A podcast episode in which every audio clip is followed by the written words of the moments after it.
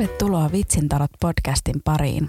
Podcastissa keskustellaan stand-up-komiikasta ja elämästä yleensä niin aloittelevien kuin kokeneidenkin koomikoiden kanssa. Sen lisäksi, että koomikolta kysellään, niin koomikot pääsevät leikkimielisesti itse kysymään tarot-korteilta siitä, mikä on mielen päällä. Tässä jaksossa on vieraana Tiina Lintunen. Tiina on stand-up-koomikko ja päivätyönään hän toimii sosiaalialan lehtorina Diakonia ammattikorkeakoulussa. Opetuksessaan hän ammentaa vuosien työkokemuksesta sosiaalityöntekijänä päihdetyön parissa. Tiinan kanssa keskustellaan muun muassa erilaisista kursseista, koomikkojen välisestä kateudesta ja huumorin merkityksestä sosiaalialan työssä. Tiina halusi tietää tarotkorteilta, milloin hän voisi lopettaa päivätyöt. Minä olen Katarina Salonen, olen Open Mic Clubia kiertelevä koomikon alku ja tämä on Vitsin tarot podcast. Mä kävin työväenopiston sen podcast-kurssin Joo. vuosi sitten. Nauhoitus meni varmaan ihan hyvin, mutta, mutta se editointi oli liian vaikeaa Joo, mäkin olen käynyt semmoisen kurssin joskus pari vuotta sitten. Oli se, että kyllä mä osaan käyttää näitä. Hyvä. Mä tämmöistä mun sisäistä keski-ikäistä miestä olin silleen, että en mä oikein tiedä mitä mä teen, mutta hei, kokeillaan. Niin. No nimenomaan, eihän mitään menetä. Ei mitään menetä aikaa ja mainittavaa.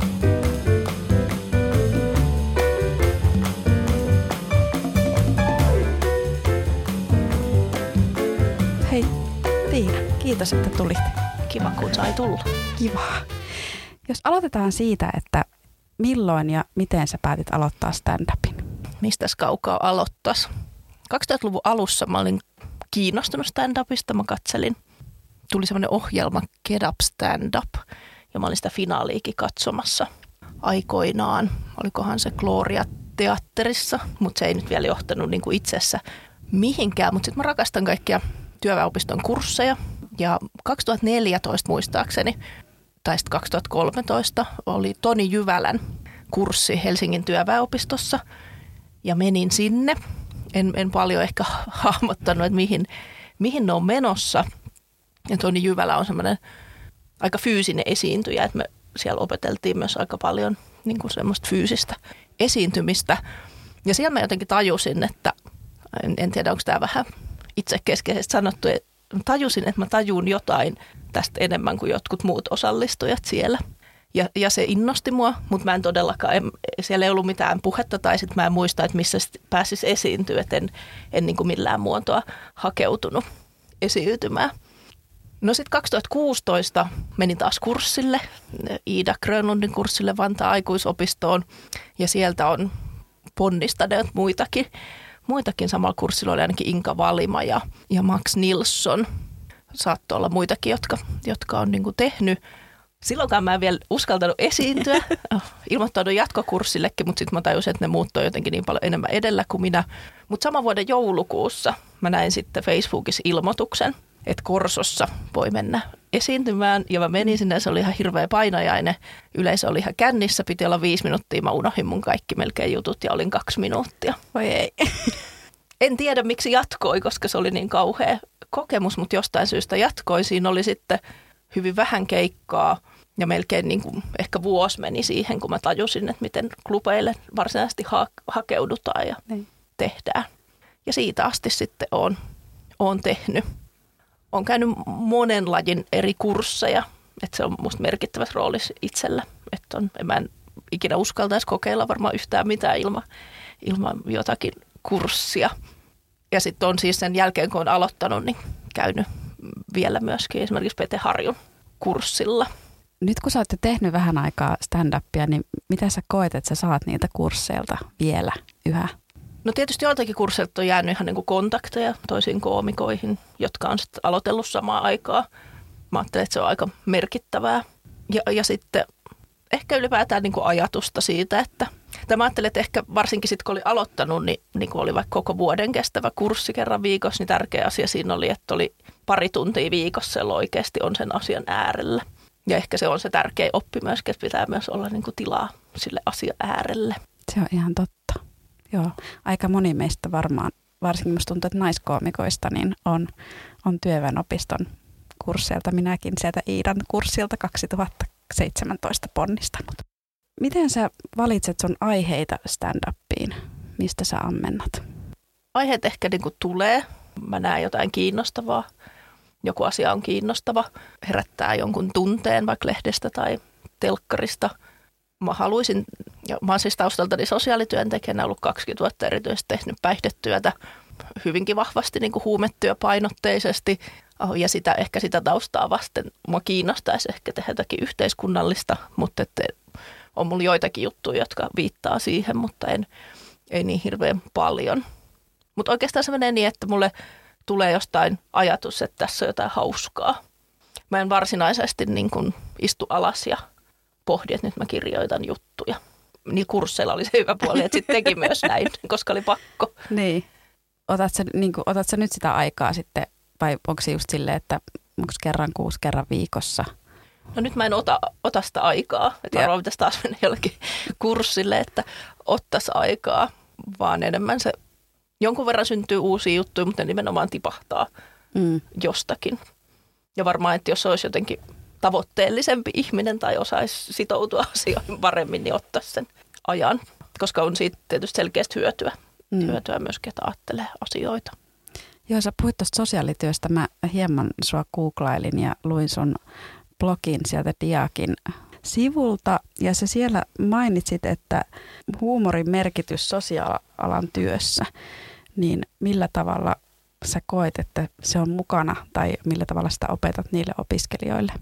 Joo, työskennelen siis, siis nyt Diakonia ammattikorkeakoulussa sosiaalialan lehtorina on pari vuotta ollut. Eli tulevia sosiaalialan ammattilaisia opetan. Opetuksesta tietysti tulee huumorielementtejä sekä opettajilta että opiskelijoilta, mutta et siellä se ei ehkä niin vahvasti vielä ole ollut mukana, mutta mä ajattelen, että sosiaalinen alan työssä se on ihan valtava voimavara, koska mä ajattelen, että huumori silloin kun se on, on niin kuin tasaverosta, niin tekee ihmiset jotenkin, laittaa meidät saman, saman asian äärelle tasaveroisesti enemmän kuin, kuin sitten, jos sitä huumoria ei ole. Tietysti siinä pitää olla tosi tarkka, minkälaista huumoria on ja missä kohtaa. Ja myöskin se, että, että miten, miten tota, ottaa vastaan sitten sitä asiakkailta itseenpäin tulevaa huumoria. Usein ne tilanteet voi olla, olla sosiaalityössä aika semmoisia haastavia ja, ja olla paljon erilaisia ristiriitoja siinä. Esimerkiksi jos puhutaan rahasta tai asunnon saamisesta tai on, on vaikka vuokravelkahäätö tulossa, niin tietysti ei silloin ole hyvä, että työntekijä vitsailee, vitsailee että se ei tietysti kuulu ihan joka kohtaa. Mutta se tuo ehkä semmoista inhimillisyyttä. Mä muistan esimerkiksi jotenkin mulla on jäänyt vahvasti sellainen mieleen, kun työskentelin asunnottomaksi vapautuvien vankien kanssa ja sitten yhdelle asiakkaalle, mä en nyt muista, olikohan vappu, ja, ja mä toivotin hyvää juhannusta hänelle vahingossa. ja hänen mielestään se oli ihan tolkuttavan niin kuin hauskaa, että mä mukasin tavallaan niin kuin harmittomalla niin. asialla. Ja, ja se kevensi sit sitä tunnelmaa myöskin. Ja sitten mä ajattelen, että kaikilla on oma huumorin tajunsa – esimerkiksi ihmiset, ihmiset jotka on vaikka semmoisia psyykkisiä vaikeuksia, että on, sanotaan, kognitio kaventunut, että pitää puhua kauhean konkreettisista asioista, niin silti usein voi löytyä niin kuin huumorin kautta jotakin kiinnostavaa. Joo, varmaan jotain yhteistä Joo. sitä kautta. Joo, sekin on tärkeää, että niin olemme ihmisinä tässä, niin kuin, että meillä on niitä yhteisiä asioita, juuri niin. Mä ehkä palaisin siihen sanoit, että että sulla tuli siellä kurssilla olo, että, että sä tajusit jotain vähän enemmän stand-upista kuin jotkut muut, niin mi- millä tavalla susta tuntuu, että sä oot pidemmällä? Tuliko se, ainakin itselle tuli sille ekalla kurssilla, että mä osaankin kirjoittaa punchlineja, kyllä tästä jotain tulee. Mitä sulle tuli? Joo, nyt kun noin vielä toistin, niin kuulosti vielä enemmän yli, ylimieliseltä. Vähän tarvitaan ekoa, kun tekee stand Vähän, vähän tarvitaan, mutta heti tuli semmoinen apua. No varmaan just, että tajus sen ensinnäkin, että ei voi jaaritella kauheasti. Mä väitän, että mä oon siinä erityisen jollain lailla taitava, että, että mulla ei ole koskaan ollut ongelma se, että, että mä jaarittelisin ihan kauhean isosti. Tai nyt kerran, ja se oli ihan tässä kesällä, mä oon ylittänyt niin oikeasti ajan, ajan klubeilla. Et sen, sen mä niin tajus, tajusin varmaan myös aika nopeasti, että pitää myös viedä se päätökseen se asia. Ja sitten ehkä, ehkä tajusin jotakin, että mikä on yleisesti hauskaa kurssilla oli myös henkilö, joka, joka pohti sitä, että, että onko pakko olla hauskaa, että voisiko vaan kertoa enemmän tälleen niin kuin avoimikkityyppisesti vaikka poliittisia kannanottojansa. Mutta jotain siinä oli, oli sellaista, että, että tuntui, että pääsi siihen johonkin ytimeen. Niin. Joo, koska sille tuosta tuli just hyvä, että monet on, että, että, että miksi mun pitääkin kertoa näitä vitsejä, kun mä haluan kertoa, kun teet totta, niin sitten mm. tulee se, että niin, mutta kun tämä on stand-upia, ei tämä ole aina ihan totta. Mm. Kyllä, toi se. on tärkeä, tärkeä pointti. Voi olla totta, mutta ei sen tarvitse, ja useinkaan se ei ole täysin totta niin. myöskään. Kyllä. Tuntuuko susta, että sä oot löytänyt sun oman äänen stand-upissa? Riippuen vähän hetkestä. Mulla on jonkun verran siis niitä sosiaalityöntekijäaiheisia juttuja. Ne on varmaan mulle niinku rakkaimpia. Ja nyt mä oon ehkä löytämässä jotakin myöskin, että ammennan vaikka sukuni historiasta. Se, se on musta aika kiinnostavaa. Silloin kun onnistuu, musta tuntuu, että on löytänyt, mutta sitten jos menee huonommin, niin on sille miksi koskaan synnyin ja kuvittelin itsestäni mitään. Varmaan on vielä paljon löytämättä. Onko jotain aiheita tai henkilöitä, joista sä et halua puhua? Ei tarvi siis nyt kysyntä tästä, että mä näistä aiheista mä en halua puhua, mutta onko jotain erityistä? Onko koskaan käynyt silleen, että oot käyttänyt jotain vitsiä lavalla ja sitten, että en mä halua tämmöistä kertoa? No tietysti se on ihan selkeää, että vaikka asiakkaista en puhu niin, että heidät voi tunnistaa. Ja mä en ole vielä tehnyt juttuja, mä oon ollut pari vuotta siis tuossa opettajan työssä, mä en ole tehnyt siitä juttuja, mutta siinäkin mun mielestä niin selkeää, että mä en voi opiskelijoihin vaikka kohdistaa juttua, se on mulle niin kuin selkeää. Ja tietysti ehkä sitten niin kuin itselle kipeimmistä asioista, semmoisia, mitkä ei ole vielä käsitelty. Ei, ei sellaista juttua vielä niin kuin ollut. Mm. Ja tietysti se varmaan muuttuu ajan kanssa, mikä se on, mutta et sille, että pitää olla valmis siihen. En, en, enkä tässäkään sit viitsi niitä luetella. Niin, eikä tarvikaan, niin. joo. Et siinä, siinä ehkä, että ei, tarkoitus ei ole kuitenkaan esimerkiksi vaivaannuttaa yleisöä mm. niin kuin jollain omalla terapiapuheella. Ne foorumit on sitten muualla. Mutta sitten jos on sinut sen kanssa, niin totta kai sit voisi mm. vois niin puhua sellaisia. Joo, tuossa tulee ehkä just te roolit ja valtasuhteet, että, että ne on sun opiskelijoita, sä oot se opettaja, ne on sun asiakkaita, sä oot se sosiaalityöntekijä, että se voi ehkä heistä kertoa. Se on, sä oot siinä se, jolla valta-asema, eikä... Kyllä. Niin se on. Ehdottomasti aika iso, iso valta-asema myöskin ja, ja jotenkin ajattelen, että se, se, eli se, se särkisi jotakin siitä vuorovaikutuksesta, mutta kyllähän se särkisi mua itseänikin, että mä tekisin jotakin niin epäeettistä – ja sitten paljon tietysti stand-up kun puhutaan siitä alaspäin lyömisestä. Mä ajattelen, että yleisö ei myöskään osta sitä, jos lyö, lyö lyötyä. Että et se on varmaan se iso syy. Toisaalta mä näen, että on myös paljon asioita, mitä stand-up-komiikassa ei nähdä, että lyödään alaspäin. Esimerkiksi päihteisiin käy, käy, mm. päihteitä käyttäviin ihmisiin liittyviä juttuja on musta jonkin verran sellaisia, jotka ei menisi läpi, jos olisi puhe jostain muusta ihmisryhmästä. Niin. Joo, sitä mä monesti itsekin. Musta on aina hauska puhua stand-upista hirveän silleen niin kuin, kauhean niin kuin ylätasolla ja, ja silleen kauhean älykkään kuuloisesti ja sitten ne omatkin vitsit on semmoisia niin häpykarvajuttuja. Mutta kyllä, kyllä mäkin mietin, että jos mä puhun jostain, esimerkiksi puhun paljon mun valmentajista, niin mä oon se, että on tässä valtasuhteita ja mä oon niin kuin maksava asiakas, niin sitten, mutta yritän olla puhumatta nimillä ja muuta, paitsi ehkä Samista, mutta Sami ei enää ole mun valmentaja. Mut joo. Niin, ja toi on just kiinnostavaa, että puhuu ylevällä tasolla ja, ja sitten mä ajattelen, mä en muista millä kurssilla oli, oli puhetta juuri siitä ja ehkä kirjallisuudessakin, että lopulta sitten kauhean niin kuin primitiivisesti ihmisen se hauskuus tai mikä vaikka tulee ekana mieleen, liittyy tosi usein kuitenkin alapääjuttuihin. Kyllä. Et, et, onko se kuitenkin vähän turha niin meidän esittää, että me oltaisiin mukaan jotenkin sen yläpuolella, en ainakaan itse ole. Esimerkkinä mä en, kau- mä en kauheasti katso elokuvia ja sitten mua ei kauheasti naurata komediat. Sitten mä katsoin jokunen aika sitten semmoisen elokuvan, jossa niin tavallaan oli hirveästi naurun kohtia ja, ja missä myös seurassa ollut ihminen nauro. Mutta ainut kohta, milloin mä naurahdin ääneen elokuvan aikana, oli kun näkyy kaksi paljasta persettä. Se oli niin kuin ainut kohta, vaikka oli kuinka fiksua niin kuin niin. Huumoria. Että et ollaanko me sitten kuitenkin aika yksinkertaisia niin. lopulta. No mun mielestä siinä kun ollaan niin kuin tabuun ja häpeä äärellä, niin mm. siinä aina on jotain hauskaa ja jotain, jotain joka meissä kaikki tunnistetaan, niin sen takia mä ainakin tykkään. mä sanon, että mä niitä alapäin juttuja kerran. Ja on se sitten ainakin itselle se, että vähän jos jännittää ja on epämukava olo, niin se on helppo, jotenkin semmoinen mm.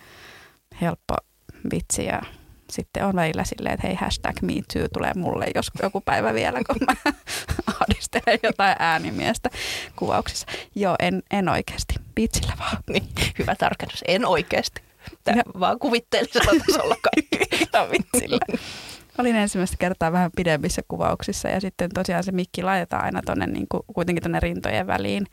Ja sitten mä vähän niin kuin vitsiä semmoista heitin ja se ja sitten mä seuraavana päivänä että heitä anteeksi, että, että mä oon tämmöinen. Ja sä että ei, ei ole mitään hätää, että hän kyllä ymmärtää, että tämä on vitsiä. Tähän ei, tähän ei, hänhän ei saisi heittää tämmöistä vitsiä, se olisi ahdistelua. Mutta mä voin, niin sit, kun ei kumpikaan niin kuin tehnyt fyysisesti yhtään mitään, hän erittäin ammattimaisesti laittoi sen mikin koskematta mun ihoa ollenkaan. Että Tällainen tarkennuksena, kun kerran aloin aiheesta puhua. Joo. Niin, ja, ja mä ajattelin, että ei me kukaan olla siitä vapaita.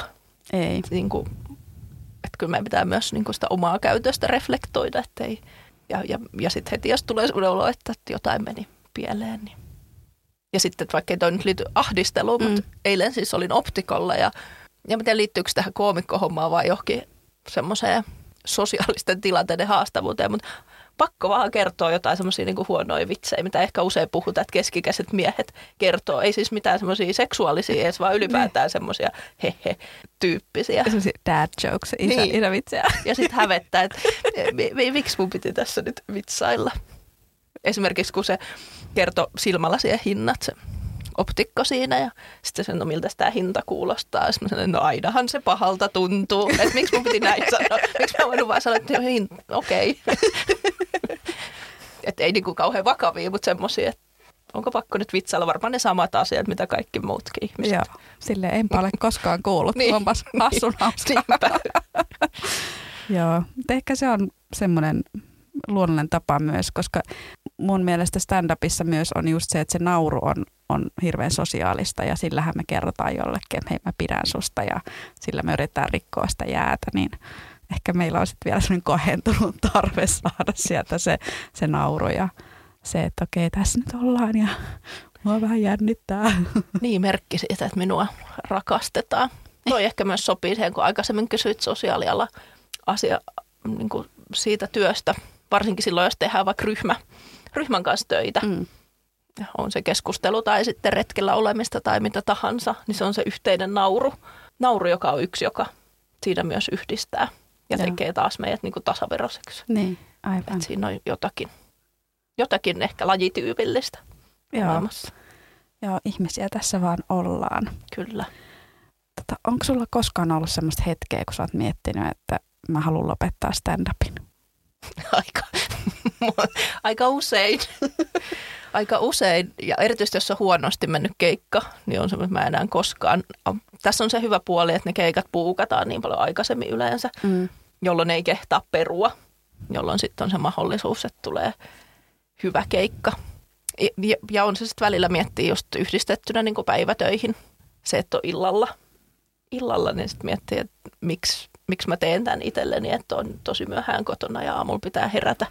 Että kyllä se.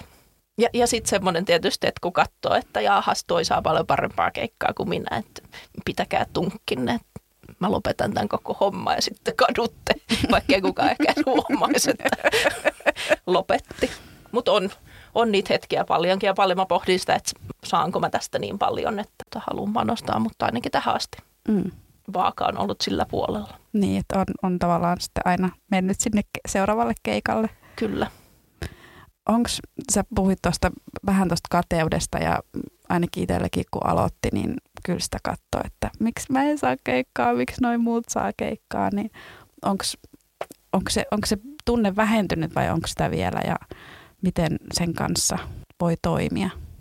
On sitä edelleenkin, erityisesti jos sitä mieltä, että minun pitäisi olla miksi, miksi tuo pääsee. Mutta sitten on ehkä alkanut hahmottaa myös, että, että aika paljon pelataan myös niin kuin sosiaalisilla suhteilla. Että aina ei ole edes kyse siitä, että kuka on parempi koomikko tai, tai ketä arvostettaisiin sinä enemmän, vaan myöskin pelataan sillä, että mä tuotan klubiin ja sä tuotat, niin vaihdetaanko. Ja- ehkä minkä, miten sen kanssa pärjää on se, että, että aina se ei tietysti ole helppo ajatella niin, mutta että ihmisarvoni ei nyt riipu siitä, pääsenkö johonkin Mm. ja, ja, ja kuinka, kuinka siellä otetaan vastaan.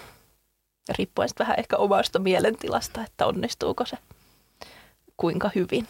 Ei ainakin itselläkin olisi vaan niin kuin, että yritän vaan keskittyä tähän sun omaan tekemiseen. Niin Eläkä katso niitä muita. Mm. Niinhän se pitäisi olla, ihan urheilijatkin mm. sanoo. Kyllä. sanoo, mutta aina se ei ole helppoa varmaan urheilijoillekaan. Ei, mä kyllä luulen kanssa, että välillä katsotaan, että mitä ne muut tekee. Niin ja sitten toisaalta myös oli, tuli semmoinen vähän niin kuin ohjeistus, että, että kun suurin osa koomikoista lopettaa jossain vaiheessa, niin silläkin pärjää, että ei vaan lopeta. Joo, mä en ole tuota ohjeistusta kuullut, mutta on, on sen ehkä tajunnut. Mm. Ja erityisesti nyt kun oli toi korona ja oli hiljaisempaa, tietysti kaikkialla yhteiskunnassa, mutta erityisesti esittävässä taiteessa, niin kyllä aika moni semmoinen, jonka ajattelee, että tavallaan ollaan niin kuin samalla tasolla, jos voi mm. sanoa, tai samoista niin. spoteista, ei nyt kiistellä, mutta taistellaan. Mm, niin, kilpaillaan. Kilpaillaan, niin on hävinnyt.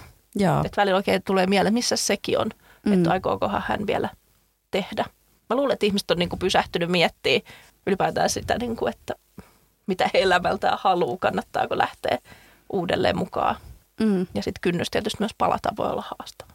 Kyllä. Et kyllä mä uskon myös tuohon tuommoiseen, niin kuin, miten kalastamisessa ne sanoo, en, en mitenkään kalasta, mutta väsyttämistaktiikka niin. myöskin. Että onhan se paljon muuttunut siitä, että kun alussa, alussa meni vaikka niin kuin keikkapaikalle ja päkkärille, niin piti, tai saattoi olla vaikka puolet tai yli, jota ei ollut koskaan tavannut. Mm. Nyt on ihan yksittäisiä ja, ja suuri osa on sitten semmoisia, jotka on just aloittanut. Milloin sä aloitit tarkalleen ottaen sitten? Se oli silloin 2016 loppuvuodesta on niin kuin Joo. sen ekan keikan tehnyt, mutta sitten syksyllä 2017 sitten aloin niin kuin tekee. Joo, eli säkin oot aloittanut just siinä, kun keikkojen saaminen alkoi olemaan aika vaikeaa. Tai alkoi olla paljon kilpailua. Niin, tietysti kokemusta aikaisemmasta, niin, niin varmaankin. Joo, näin Joo. mä oon kuullut muilta koomikoilta, kun itse oli ensimmäistä kertaa juuri maaliskuussa 20. Oli se, että ihanaa, mulla on viisi keikkaa tässä kuussa ja sitten joku oli se, että niin no ennen saattoi olla viikossakin. Että sitten oli vaan, että no mutta mä oon aloittanut 18 kesällä, niin se, että sai yhden keikan kuussa oli tosi hieno juttu. Mm. Että, että kaikki, kun se on aloitteella, että tee vaan paljon keikkaa, se, että no mä teen ne kaikki, mitkä mä saan ja siitä sitten vaan väsitystaktiikalla ja Joo, pitäisikin katsoa. Mulla on kaikki keikat. Mä, oon, mä en ole mitenkään niin laittanut arviointeja niistä, mutta mä oon laittanut kalenterin niin ylös. Joo. Ylös ne paikat, niin voisikin itse asiassa katsoa ja päivämäärät, että niin kuin alussa oli harvemmin. Sitten just ennen koronaa alkoi olla jo välillä aika paljonkin. Ja sitten tietysti tuli korona ja nyt sitten ihmetellään, mutta, mm. mutta toi olikin kiinnostavaa, pitääkin katsoa, että miten se alku on lähtenyt. Ja sitten tietysti vähän tuuristakin kiinni, ehkä se alkuponnistus ainakin. Et nytkin kun katsoo näitä aloittelijoita, että hei, sä saat tosi hyvin keikkaa tällainen, niin kuin, ottaa huomioon mikä tilanne on, mutta tietysti jos tuotteet näkee ja tykkää ja sit saa sitä keikkaa, en, en lähde yritän olla arvioimatta ihmisiä. Mutta kyllä se alussa oli se, että varsinkin niin kuin saman aikaa aloittaneiden kanssa oli silleen, niin kuin, että ei, mä oon nyt paljon, paljon hauskempi toi, ja miksi toi saa keikkaa. Että no, et se kyllä ehkä ole.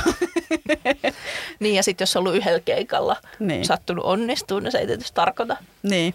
Että itse ainakin nyt ehkä alun jälkeen on tajunnut, että koska väistämättä väitän, että jokainen, joka joka väittää muuta, minusta valehtelee itsellensä, niin jokainen vertaa kuitenkin mm. muihin. Mutta sen on jotenkin oppinut, että ei sitten yhdestä tai kahdesta keikasta enää tiedä, että mitä siellä sitten on muilla keikoilla tapahtunut, että on voinut olla vaikka kuin niin. hyvä.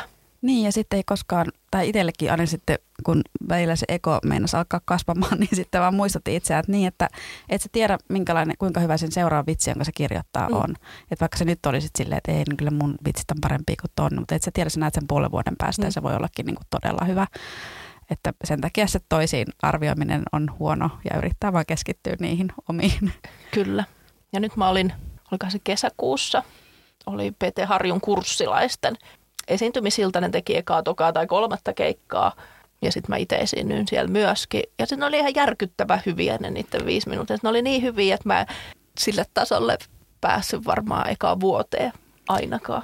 Joo, mäkin olin Pete Harjun kurssilla nyt keväällä, kun musta tuntui, että, että mä en enää osaa kirjoittaa vitsejä ja mä sitten esiinnyin yhdessä illassa kanssa ja mun piti ihan lähteä katsomaan, kun se yleisö nauroi niin kovaa. Ja oli vaan, että joo, aika, aika että mä, mä sanoinkin se, että nämä tyypit on niin hyviä, että jos mä olisin pikkupaisempi, mä olisin todella kateellinen, mutta nyt mä oon vaan silleen, että no katsotaan, ootteko te vielä vuoden päästä, kahden vuoden päästä. Niin. Ja sitten se oli jotenkin, niin kuin, kun on sitten jotenkin harmitellut niitä, jotka on käynyt kurssin korona-aikaan tai yrittänyt aloittaa eikä ollut yksinkertaisesti, kun maailma on ollut kiinni.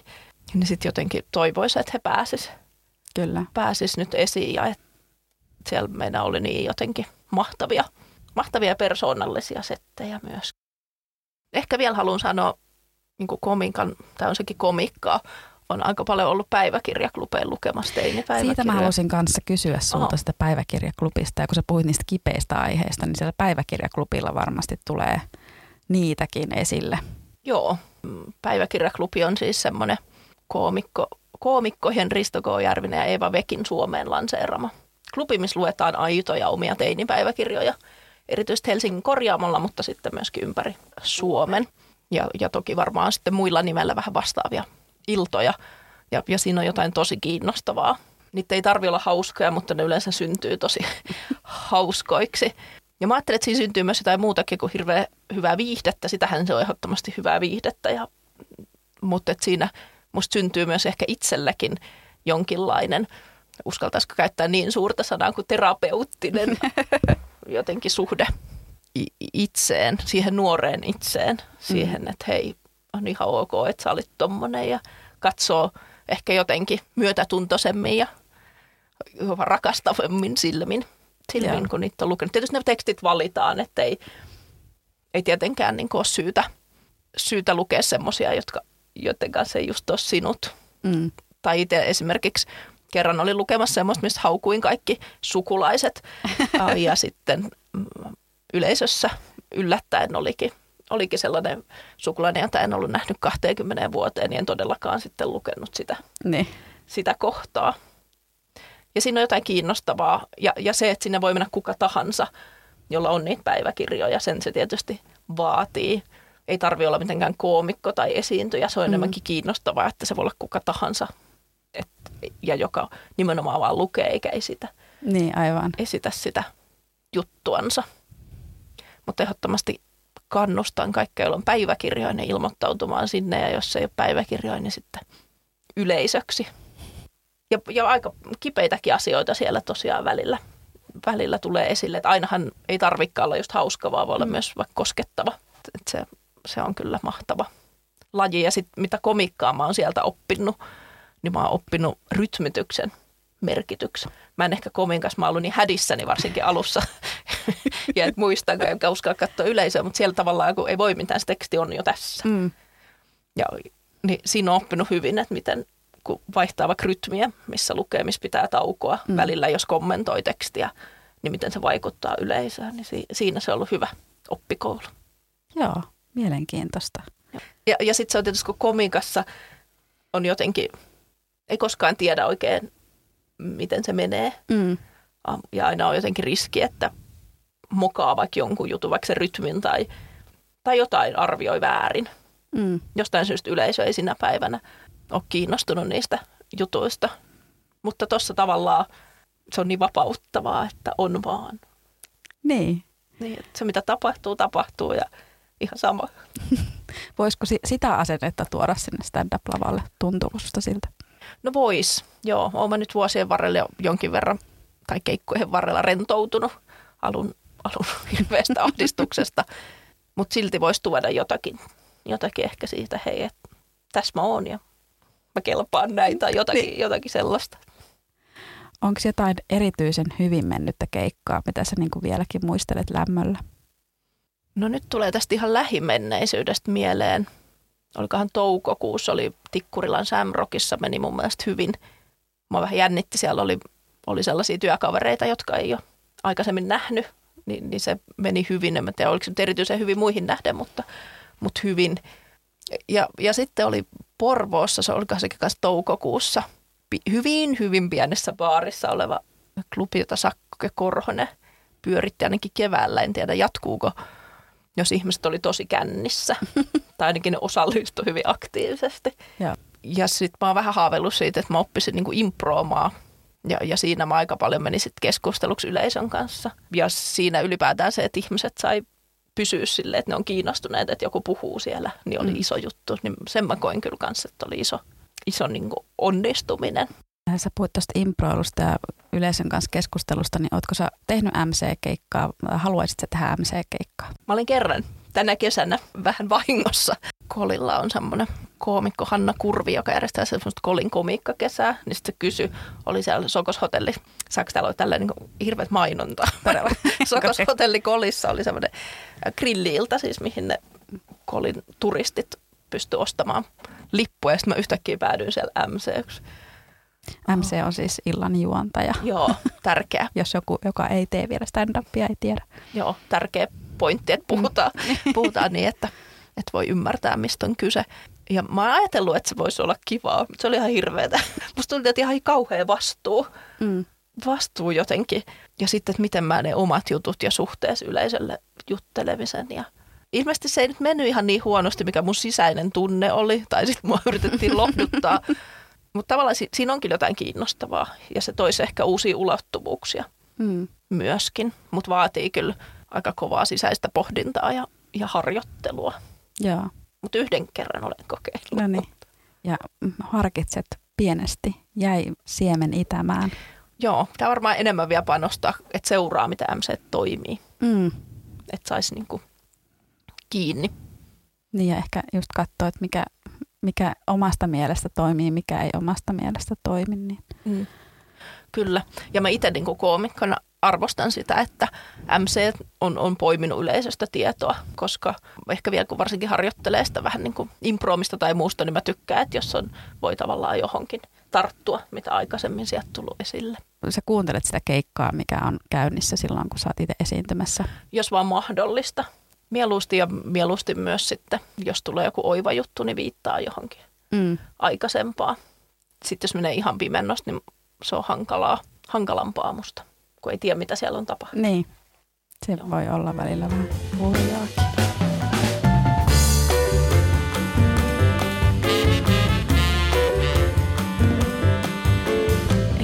Ennustukseen. Mitä sä haluaisit Tiina kysyä tarotkorteilta? No mä haluaisin kysyä, kun on tolkuttoman opettajakesäloman viimeinen viikko ja ensi viikolla alkaa työt ja mä olen tässä johonkinlaisessa keskiään kriisissä – painiskellut paljon myöskin, mitä työelämältä haluaisin, niin mä tahtoisin kysyä näiltä kaikki tietäviltä korteilta, että milloin mä voisin niin jättää tämmöiset säännölliset päivätyöt.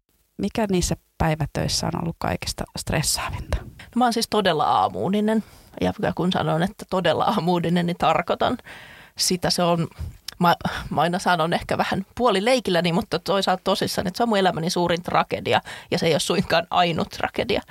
Musta on ihan kiva käydä töissä ja mä oon saanut tehdä kiinnostavia töitä, mutta se herääminen aamulla, niin se on joka aamu yhtä hirveetä. Se on niin, kuin niin järkyttävää, että siitä mä haluaisin vapaaksi. Ja tietysti työ, töihin käymiseen liittyy aika vahvasti rahaa, että sehän on varmaan se, että pitäisi jollain elättää itsensä. Niin, se on ehkä meillä kaikilla itsekin päivätöissä, niin sehän sieltä on.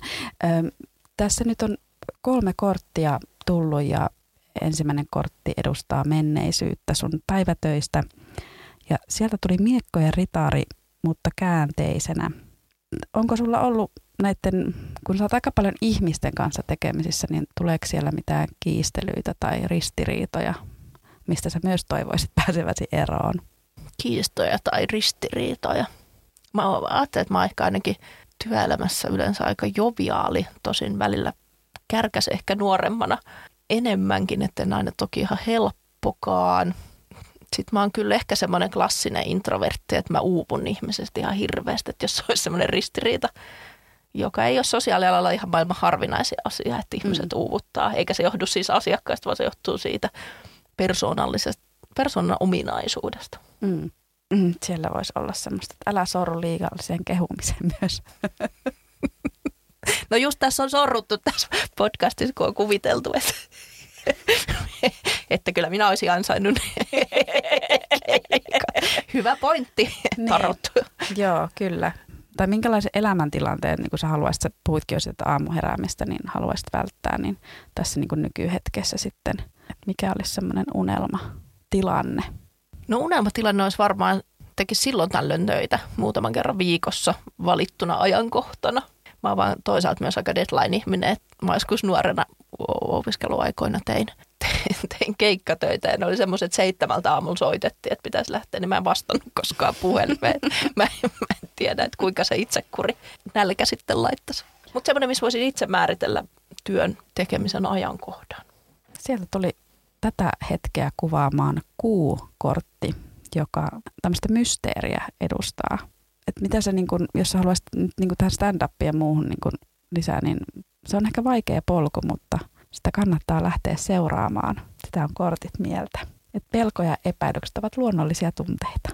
No toihan on oikein osuva, mm. koska sitähän stand-up-komikassa saa kokea sitä pelkoa ja vastoinkäymisiä ja pitäisi vaan puskea sitä päin. Eli vähän niin kuin näyttäisi siltä kortin mukaan, että ei pidä ainakaan luovuttaa. Ehkä niitä niin kuin turhia pelkoja. Ehkä mm. tässäkin on, että, että voit olla aistiherkkä nyt, koska sinulla on vilkas mielikuvitus, niin sitähän stand-up-komikkona tarvitsee sitä vilkasta mielikuvitusta. Katsotaan sitten vielä tulevaisuuteen. Sieltä tuli Maljojen kakkonen. Se edustaa tämmöistä kumppanuutta. Niin nyt kun tässä työssä, niin olisiko mietitkö sä, että sieltä voisi löytyä joku, jonka kanssa sä voisit, tai joka voisi auttaa siinä sun unelmien työn tekemisessä? No toi onkin hyvä ja tärkeä kysymys, koska mä en ole kauhean hyvä luomaan ihmissuhteita niin kuin mihinkään suuntaan. Varmaan juuri näistä omista persoonallisista, persoonan ominaisuuksista johtuen. Ja mä välillä aina mietin, kun ihmisillä on vaikka jotain kirjoittamisryhmiä tai muita, että miten tuommoiseen niin mennään, mitä sinne niin kuin päästään. Koska kyllähän se, vaikka stand-upia tehdään yksin, niin mm. tarvitaan muita ihmisiä. Kun sä oot ollut kirjoituskursseilla, niin onko siellä kommentoitu toisten juttuja? Joo. Koko viime vuoden esimerkiksi oli luovan kirjoittamisen perusopinnoissa ja muutenkin aika paljon niin kirjoittamisasioita, niin painiskellut koko elämän sen kanssa. Ja, ja siellä kyllä annetaan paljon palautetta ja vastaan otetaan. Se on mun mielestä jollain lailla helpompaa kuin stand-upissa. Tietysti stand-upissakin voi sanoa, että tuntuuko joku hauskalta, mutta silti ei voi olla ollenkaan varma, että mitä yleisön edes tapahtuu. Tietysti kirjoittamisessakin annetaan vinkkejä ja muita ja sitten kirjoittaja itse päättää, ottaako ne vastaan vai ei. Onko helpompaa ottaa palautetta vastaan siellä luovan kirjoittamisen kurssilla kuin stand-up-kurssilla omista jutuista? O- on, joo. Jostain syystä, syystä se on niin, ja, ja en mä tiedä, ehkä stand-up-kurssillakin se palautteen ottaminen on ihan mahdollista, mutta et sitten joltain toiselta koomikolta palautteen ottaminen, vaikka keikän jälkeen on mun ihan persettä. vaikka siinä voisi olla joku totuuden jyvä. Mutta sitten kirjoittamiskurssilla olikin hyvä, mä en muista mitkä ne kaikki portaat oli, mutta siihen miten reagoidaan palautteen ottaminen ja ensimmäinen oli niinku ajatus siitä, että on ihan potaskaa mm. ja, ja sitten pohti, että ehkä tässä olikin jotakin, no okei mä voin kokeilla tämän tyyppisesti. Mutta joo, on, on mun mielestä helpompaa ja mä en, mä en itse asiassa tiedä, että mistä se johtuu, Mik, miksi se on sitten niinku tämmöisen vaikka proosan kirjoittamisessa tai, tai tietokirjoittamisessa, miksi se on helpompaa. Mielenkiintoinen kysymys. Kyllä. Ja sitten munhan pitäisi itse olla palautteen antamisen, varsinkin palautteen antamisen ammattilainen, koska olen opettajana. Ja, ja si, totta kai siihen, sitä on niin kuin oppinut, että miten tämä asioita poimii ja miten antaa rakentavasti palautetta ja toisaalta sitten kannustaa samalla niin. myöskin. Vaikka se palautteen saaminen on ihan perseestä siellä keikan jälkeen, niin oletko koskaan saanut semmoista palautetta, joka on jäänyt, että toi oli hyvä palaute? Musta tuntuu, että silloin kun menee hyvin, niin sitten yleensä se palaute on vaan, että jotenkin hyvä, mm. hyvin meni. Joo. Eikä siinä yleensä niin kuin, tuu samalla lailla esille, että niin kuin yksityiskohtia. Niin. Sitten jos menee huonommin, niin sitten se ehkä liittyy johonkin yksittäiseen eleeseen tai, tai sadaan tai Joo. johonkin. Joo, mustakin oli jännä jotenkin, kun musta on kiva kuulla toiselta komikilta, että hei, sulla oli hyvä setti kuin se, että ne sanoo, että hei, hyvin meni. Mm. Kun mä olisin, että no mä kuulin sen yleisen, että mm. se meni hyvin.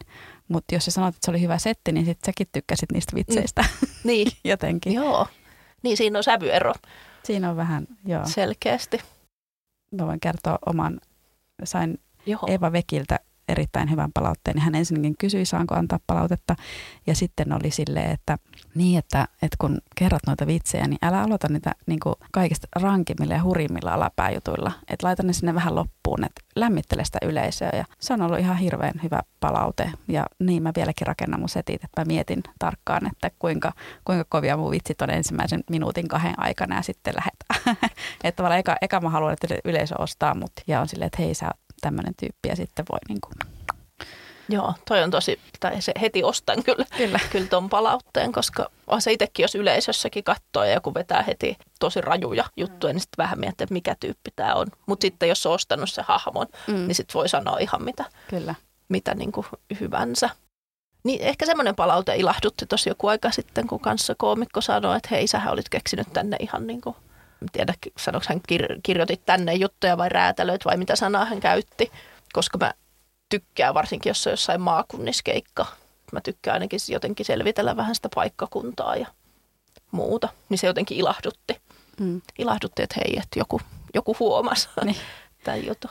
Oletko kokenut, että, että Helsingissä ja muualla Suomessa yleisöt on erilaisia? Musta Helsingissä se vähän vaihtelee niin kuin kaupungin osittain. Tosi se voi olla myös semmoista omaa stereotyyppistä kuvittelua, mutta on, on niin kuin paikkoja, mistä on helppo helppo niin kuin vaikka vitsailla ja sitten paikkoja, missä se on mahdotonta myös Helsingin sisällä. Joskus huomasin, se oli joku pieni paikkakunta, missä sitten lähin aika rajusti vähän niin kuin roustaa sitä paikkakuntaa ja se oli hirveä virhe, koska ja. he suut, niin kuin, yleensä en tykkää, että puhutaan paikkakunnasta, niin. mutta jotenkin mä tajusin, että ne katsoivat, että helsinkiläinen tulee tänne vittuilemaan heille. Mm. Niin heti tajus, että se meni pieleen tietysti ehkä helsinkiläisessä yleisössä voi olla varsinkin semmoisissa ehkä perinteisemmillä klubeilla, jotka on säännöllisiä, niin yleisö voi olla nähnyt tosi paljon stand-upia. Mm. Että voi olla, että he on sen takia vähän niin kuin kriittisemmän oloisia, mutta en mä kyllä ole ihan varma, päteekö sekään. Sekään sitten. Lopulta ihminen on kuitenkin sama. Niin, kyllä. Missä hyvänsä. Mm. Keikoista puheen ollen, missä sut voi nähdä seuraavan kerran keikalla? Kontulan Fiesta-baarissa – josta ehkä, johon on tulossa suuri mahtava stand-up-kurssi ennen. Niin muistaakseni toinen yhdeksättä on sitten se kurssilaisten esiintyminen ja varmaan minäkin siellä sitten esiinnyn. Ja sitten mulla on elokuun lopussa on päiväkirjaklubin keikka Sellosalissa Espoossa, mutta en nyt yhtäkkiä muista ulkoa sitä päivää. No niin, laitetaan se tonne, mistä, missä Tiinaa pääsee katsomaan. Joo. Hei kiitos paljon, että tulit. Uskalsit tulla uuden podcastin vieraksi. Kiitos. Saanko vielä puhua siitä kurssista? Saat puhua. Siitä mä halusin kysyäkin, että, mä, että no, mutta puhu, koska harmillisesti 5.8. eli ennen kuin podcast alkaa, niin siellä oli viimeinen ilmoittautumispäivä, niin sitten ei pystynyt enää sitä okay. mainostamaan. No, mutta se, sitä voi varmaan joustaa. niin, niin, ehkä voi. mutta nyt tämä tulee vähän hassusta, mutta haluan silti sanoa, mm.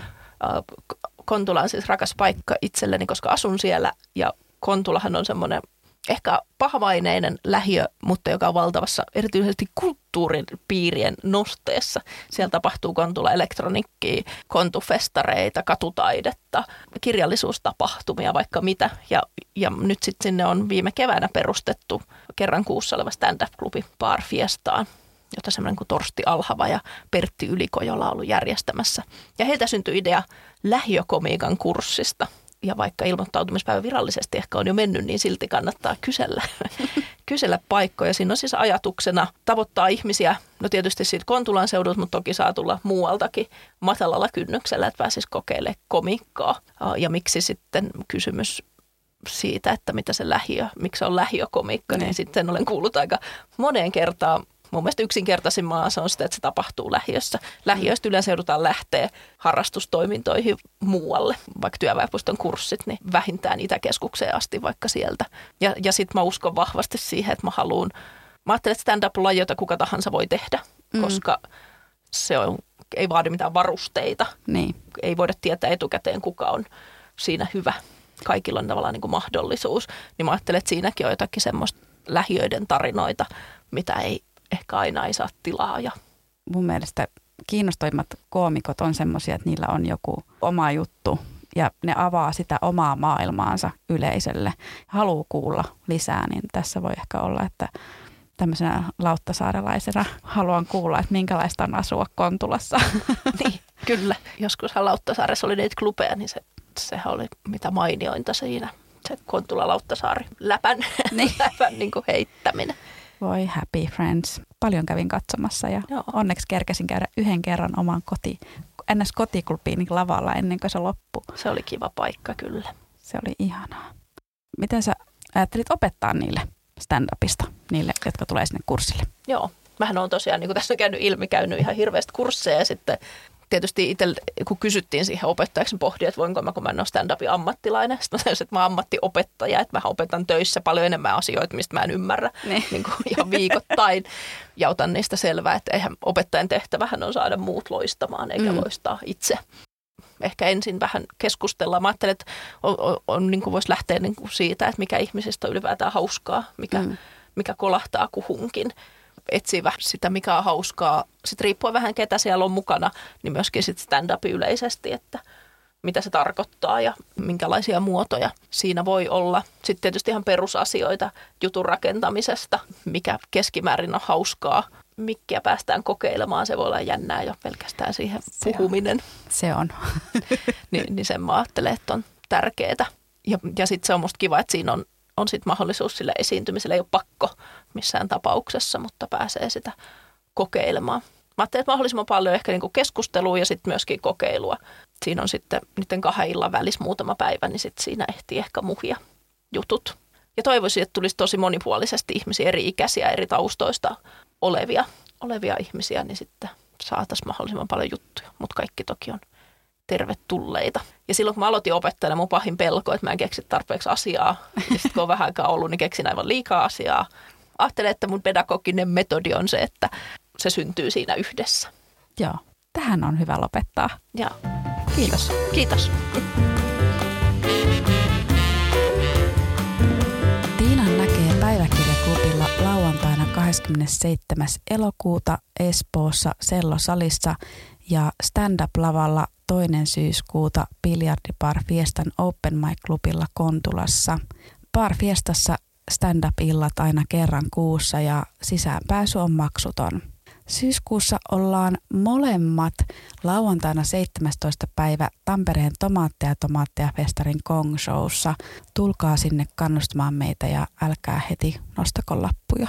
Loput Tiinan päivämäärät löydät hänen Facebook-sivultaan. Menkää katsomaan ja seuraamaan koomikko Tiina Lintunen. Minut voi nähdä tällä viikolla torstaina 18. päivä Tampereella Sokkoirtiklubilla. Ilta alkaa kello 19, liput varauksella 8 euroa ja ovelta 12 euroa. Lauantaina on Helsingissä Takakenoklubilla Kalliossa Maskotissa. Ilta alkaa kello 19 ja liput ovelta 16 euroa ja alennusryhmille 12 euroa. Maanantaina 22. päivä elokuuta on Oulun kylän Janossa. Siellä on englanninkielinen ilta. Janon stand-up-illat joka maanantai kello 20 alkaen ja sinnekin vapaa pääsy. Siellä tosiaan näin kerran kuussa englanninkielinen ilta, muuten pääosin suomeksi kaikki. Viitsintalot podcast löytyy Instagramista at viitsintalot podcast ja viestiä voi myös laittaa sähköpostilla viitsintalotpodcast at gmail.com. Minut löytää Instagramista at Katariina-Salonen ja Facebookista koomikko Katariina Salonen. Kiitos, että kuuntelit tämän jakson. Jätä kommenttia, anna palautetta ja jos kovasti tykkäsit, niin laita podcast-tilaukseen. Seuraava jakso jälleen ensi tiistaina ja silloin vieraana Joel Herman. thank you